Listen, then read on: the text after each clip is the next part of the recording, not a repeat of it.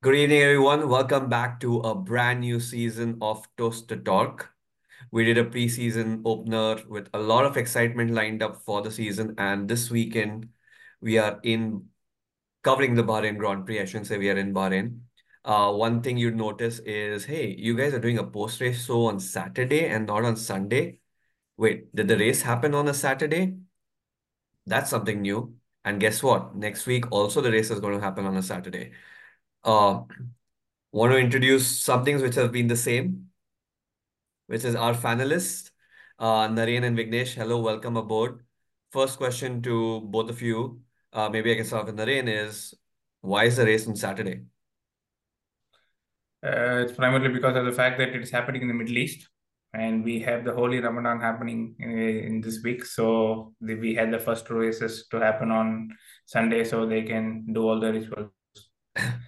Yeah, so I mean, uh, Ramzan is starting uh next week Yeah. from a Sunday. So they moved uh, the Saudi race by a day ahead, which meant that they moved the Bahrain race by a day ahead also. So that, but yeah, that's pretty much the reason why we are having these races on Saturday. It gets back to the regular scheduling. Uh, after that, I said certain things haven't changed. Vignesh, what is your first take on the review of the first race of the season? Um, as I looked through multiple channels of my Formula One group, the one thing which was pretty consistent across all the channels is that okay, um, is there any possibility to actually give the season back and get a new season out of the box? That was the view, which all which clearly pertains to the way that okay, it's business as usual. Red Bull winning the races by a big margin, and of course, uh, at least we have the mix of the F1.5 with Ferrari, Mercedes, McLaren in the mix. So yeah, it's business as usual. So yeah, uh, results were business as usual. Maybe I, I guess for Red Bull, uh, specifically for Perez, uh, confidence boost to start off the season compared to last year where he was languishing in the mids before he could catch up. But a Red Bull 1-2. Clearly, no one cares about the F1 jinx anymore, the first race jinx. Uh, last year, Max broke that and looks like he's figured that he's going to continue doing that. But Naren, from your perspective, obviously Red Bull showed that they were miles apart. Uh, a pretty standard race from their perspective. One, two. I think the only excitement was Max had to get GP to pay 50 euros because he lost a bet that Max would not get the pole position today. Uh, but apart from that, from the other team's perspective, what did you feel? Uh, what did 2024 start uh, seem like? Do we have promise? Are there unbroken promises? Are there broken promises based on what you saw so far? Okay. Uh, in my opinion, uh, in my opinion, maybe we can still see the likes of Ferrari being in the second constructor championship, given the fact that it was Red Bull 1 2 and Ferrari 3 and 4. Compared to last year opening, where we had uh, we had uh, Red Bull 1 2, but the 3 and 4 were a mix of Aston Martin and Ferrari. So this year you see the the Ferraris are still kicking, but only time can tell because uh, Ferraris are not very consistent with the, the development they do the car and also on track. So we'll have to see. Uh, th- this is number one. Number two is that uh, I was actually expecting that, uh, given the fact that uh, Alonso was giving a run for in, the people's money by very going very close to P3 in the qualifying. I thought he would at least come uh, in P3, but uh, sadly he didn't make it. Maybe they will have to or they will be in one of the top threes going forward in the future. My biggest disappointments comes from Alpine. Uh, obviously, they were not really, really good at all. Uh, they had a very, very poor qualifying session. Uh, so overall, it it is still a mixed bag. If we have, if we consider the top, if we completely remove the top guns of Ferraris and Red Bulls and probably a little bit of Mercedes and Aston Martin. It is still a mixed bag in the midsection and the end, but um, only time can tell. Only one race can't really say what is happening because last year we thought, okay, Sergio Perez will be the second, he had a very tough season in season in between, and he came back. So only time can tell. Makes sense. Uh, Vignesh, what are your thoughts? Yeah, so from the get-go, I would say that okay, seeing the first race of the season, right? I would say that okay, Lewis Hamilton made a good move for 2025. He can clearly see that okay, Ferrari are way better uh, as compared to Mercedes, McLaren, and others. So that's that simply sees a step forward, and it seems that okay, Ferrari might challenge for the constructors. And so his move, which people had dubbed as another not so good move, has been proving to be better. Uh, one thing which Ferrari would be again doubting is that it did they get the right driver in? Uh, they should have gone for Carlos Sainz than Leclerc. That's a pretty debatable topic, but yeah, one thing. Uh, apart from that, I see Williams have made a uh, sorry, McLaren have made a considerable progress. The one team which has dropped down considerably is Alpine, who are performing good, and the quali says that okay, they have they are the worst team, and Haas is better than them, which should give a respite to Haas. But yeah, that's how the entire thing stands. And of course, um, overall, I would say that okay, the only American driver in the grid is giving us at least some drama to play with. But apart from the fact that a lot of this sounds like hope against hope that we have an exciting season lined up, in terms of technical changes that have come about this year, would love to hear your thoughts because that could potentially play a role in mixing things up as like you highlighted, right? Like Hamilton's been looking at the 2026 roadmap, and that's one of the reasons why his shift to Ferrari has been justified. That he feels that Ferrari is lining up very well for 2026 when we have a lot of changes in play and how they're going to play out. Uh, but just looking at this season, what are the technical changes and what, how much of the technical changes do you feel will make a difference this season? Okay, so first technical change which I see is a safety car regulation. And it says that, okay, uh, instead of lap three, when the normal um, DRS is enabled, um, it should start from lap two. So they have reduced it by one lap, which also says that, okay, after the safety car DRS gets enabled after two laps, now it will be just the next lap after the safety car has gone in. How this is going to impact is first, is drivers would not get that much time to warm up their tires. Two laps was considerable enough to warm their tires to a optimum grip to bring it to speed and get the DRS get going. Now it will not be. Second, with two laps, drivers in the front had an opportunity to build a gap. Now that's gone. They could have taken that two laps to get uh, the other person not getting a DRS. Now that has been gone. So substantially now you have lesser laps to defend of a DRS from the from your opponent, and that's where the strategy will change. I would see defense taking place better, and people who are good at defense would be shining well. Shout out to our ministers of defense. yes. Uh, maybe one more thing that um, actually caught my eye when I was looking at the technical regulation changes is the way how FIA has been dealing with the appeal process. Uh, probably from the last year, they have cut down the appeal process time from 14 days to four days, if I remember it correct from what I've seen from Wikipedia. This allows actually people to not uh, give false allegation or probably take more time to see what was wrong in the other car and uh, and then give uh, probably uh, bad moves to the other teams. So this is actually a good way to look at it, but um, obviously teams like Red Bull will obviously find a way to go ahead and do something of their own, which we'll see. Yeah, I mean, speaking of Red Bull and things that they do on their own, one thing that I didn't want to talk about was just between our previous episode and this episode, there was a huge uh, furrow around uh, an allegation that was put against Chris Horner on uh, uh yeah an allegation of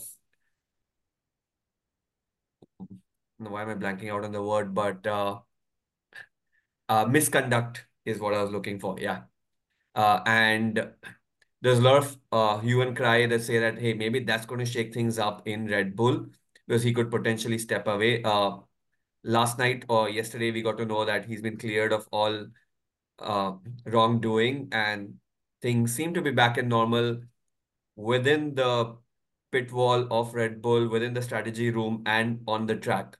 But wanted to hear your thoughts on based on you know there were some leaks that came out and things like what are your what's the buzz that's going on in the community about what happened with Red Bull and Horner to be specific.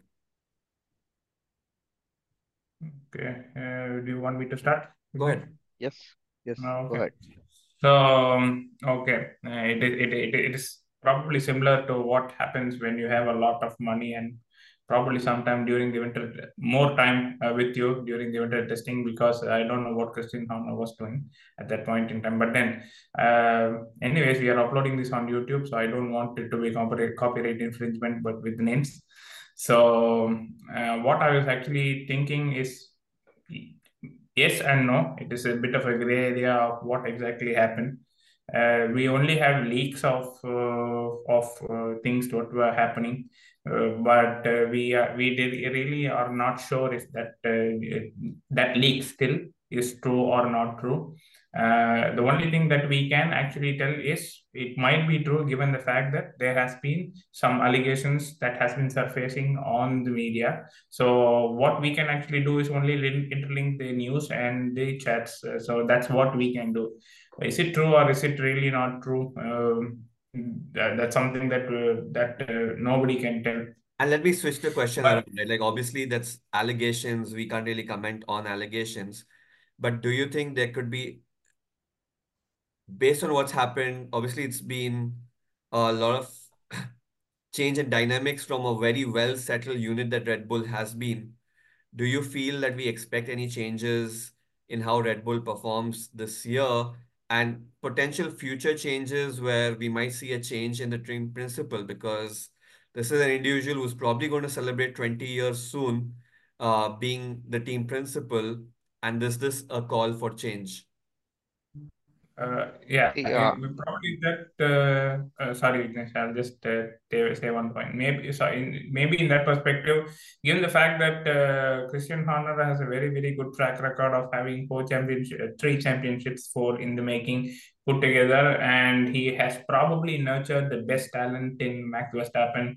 By if you see, his winning margins are huge. And it's not just a driver that makes the winning margin possible. It's also the team principal that makes it possible. So given the fact that he has a track record, I'm very sure that uh, uh, you know very very forced forced um, so to say uh, actions will probably be not taken against him. Uh, he has a very huge backing with the Red Bull team and Helmut Marko himself. So uh, probably with this is with respect to Christian. With respect to the team, it will be probably business as usual because they have to still do the work uh, to win the championship and uh, take the team forward. Yeah. So just one thing which I wanted to say see, I contradict a bit of the view per se, considering that okay, see, this is a team. Well, it's not that the first time this team was embroiled in controversies, right? You in the past we have seen that okay, Helmut Marko uh, giving out racial slurs and still being a part of the team advisory board brings out the culture what the team is and in that way i see that okay there would be no impact on christian horner considering that okay it's not that big like a racial slur but then a misconduct is a misconduct i would also would like to point out the timing of the leaks because it was brought out after the independent so-called independent investigation completed their investigation and set christian horner free so the timing also is uh, one thing which will affect it uh, overall, I would see that okay, there is no change which is going to take place. But then, from an outside perspective, I say this puts a bad image to the sport as a whole, wherein it shows that okay, Formula One and the FIA group and the whole Formula One Drivers Association is there to actually protect people who are having misconducts and other things, and does not portray the things in a good limelight. Uh, if F1 has to improve its image considering that okay it has to appeal for a global audience there needs to be some substantial action to take place when it would be how it would be is a question to be acted upon. But then again, if all this all depends on the validity and the claim that okay, whatever was leaked was in fact indeed true, and it was not manipulated using any artificial software and deepfake uh, tools. If it is true, then yeah, there needs to be a strict action which needs to be taken place, or else it would set a precedence that okay, you do anything and you can go scot free in Formula One. Yeah, I mean, keeping that allegations aside and part of technology, if you're winning, then I think you do get a free pass in a lot of cases. At least well, that's what we've seen on the track. There's been a lot of debates through our previous episodes where judgments, rulings have gone for uh, you know, Red Bull specifically versus their competitors. And I think we've discussed that time and again. Uh, obviously, there's a perspective that there is interpretation of the rules and that gap can seem like a bias. So we leave FIA to the point that they are doing their best in terms of being uh, non-prejudiced and working towards what the overall fair ruling should be. But that said, as we move into next week, which is really quick, Saudi Arabia is coming up, similar region, a faster pace track.